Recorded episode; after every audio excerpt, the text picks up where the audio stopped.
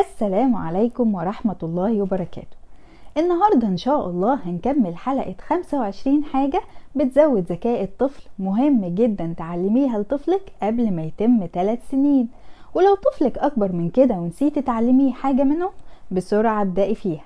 لازم تشوفوا الحلقات اللي فاتت هتلاقوها على القناة، وما تنسوش تجاوبوا على السؤال اللي تحت الفيديو في التعليقات. تعالوا نشوف هنعلم الطفل النهاردة ايه. الاتيكيت من الحاجات اللي بتبهرنا جدا لما نلاقي طفل بيقول شكرا او يستأذن، وبنحس بسعادة رهيبة واجلال واحترام للاهل اللي قدروا يحولوا انسان الكهف الصغير ده لشخص متحضر ومحترم، وطبعا بنفكر انهم عملوا معجزة.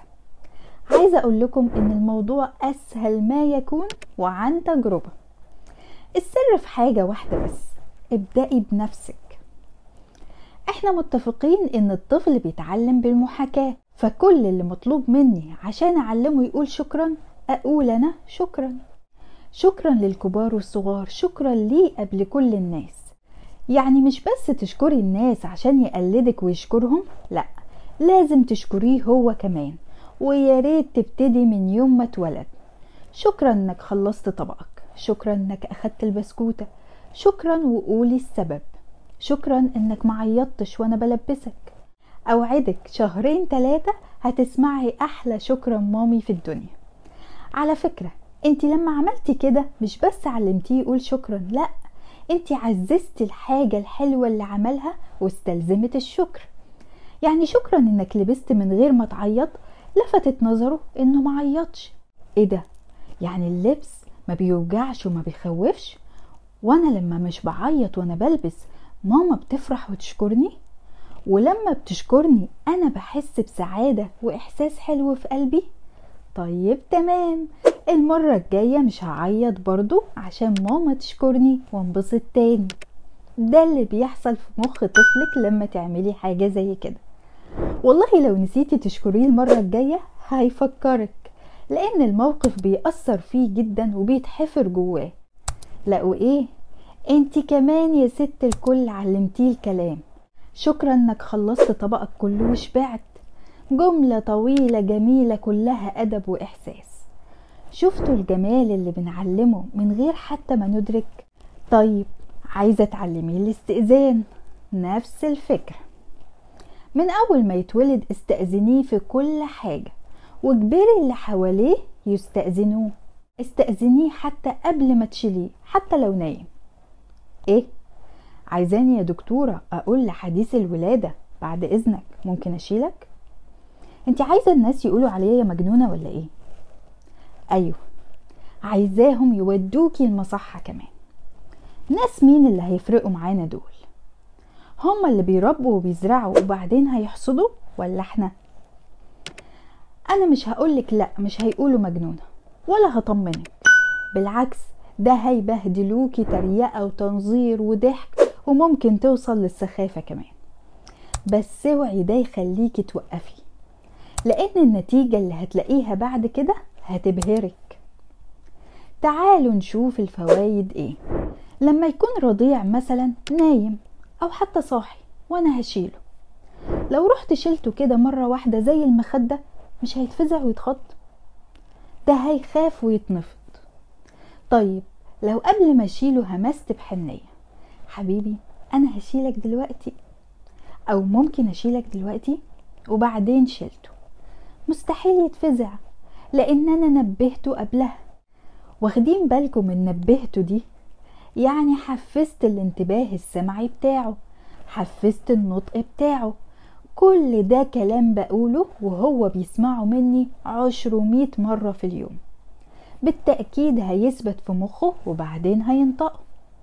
وكمان انا لقيت حاجة اتكلم فيها واعمل حوار مع الكائن الصغير ده، ودي نقطة ضعف اغلب الامهات اللي بيشتكوا مش عارفين نتكلم في ايه مع البيبي، ودايما بنتعامل معاه في صمت.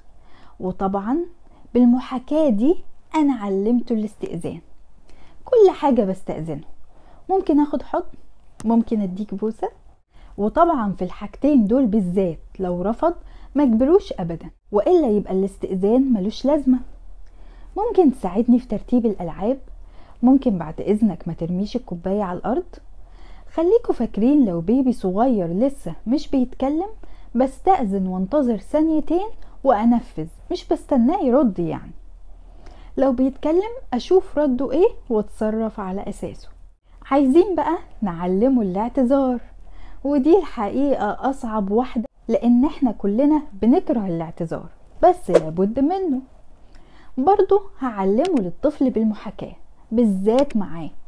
انا اسفه ان الميه كانت ساقعه وبردتك، انا اسفه ان الدواء طعمه وحش بس لازم تاخده عشان يموت الميكروبات اللي في جسمك وتخف، انا اسفه ان اضطريت اخد الموبايل بس وقتك معاه خلص، بكره ان شاء الله ناخده تاني، ايه رايك نتسابق لحد الاوضه؟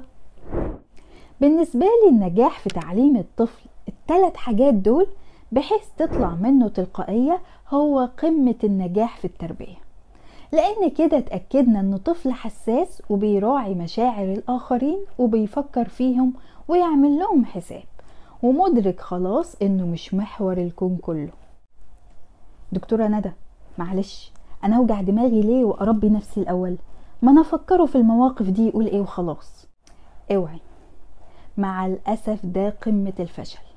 من أسوأ المواقف اللي الواحد بيمر بيها لما تدي الطفل حاجة وتلاقي الحرب اشتغلت مع مامته، قول لطنط شكرا، صوت صرصور الحقل، لازم تقول لطنط شكرا، نفس الصرصور، والله مش مهم انا هعتبره قال خلاص العفو يا سيدي، اوبس دوست على الزرار وصحيت الوحش، لا لازم يقول يا اما مش هياخدها، نفس الصرصور، انا اللي جبت ده كله لنفسي، خلاص ما انتش واخد الشوكولاته هات، وتحدفها في وشك وتخطف العيل المنهار في العياط ونوبه الغضب ده على كتفها وتمشي وتسيبك.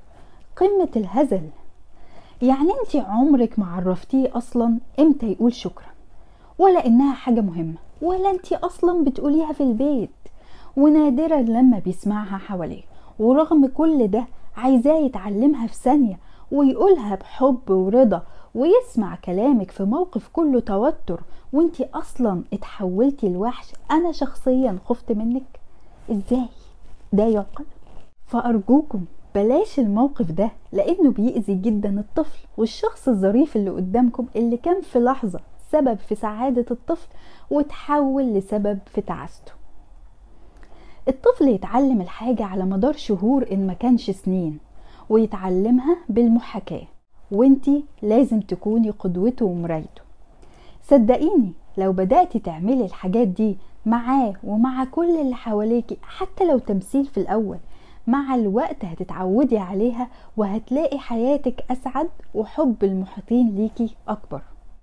نكمل بكره ان شاء الله في نفس الميعاد، استنوني، دمتم في صحه وسعاده.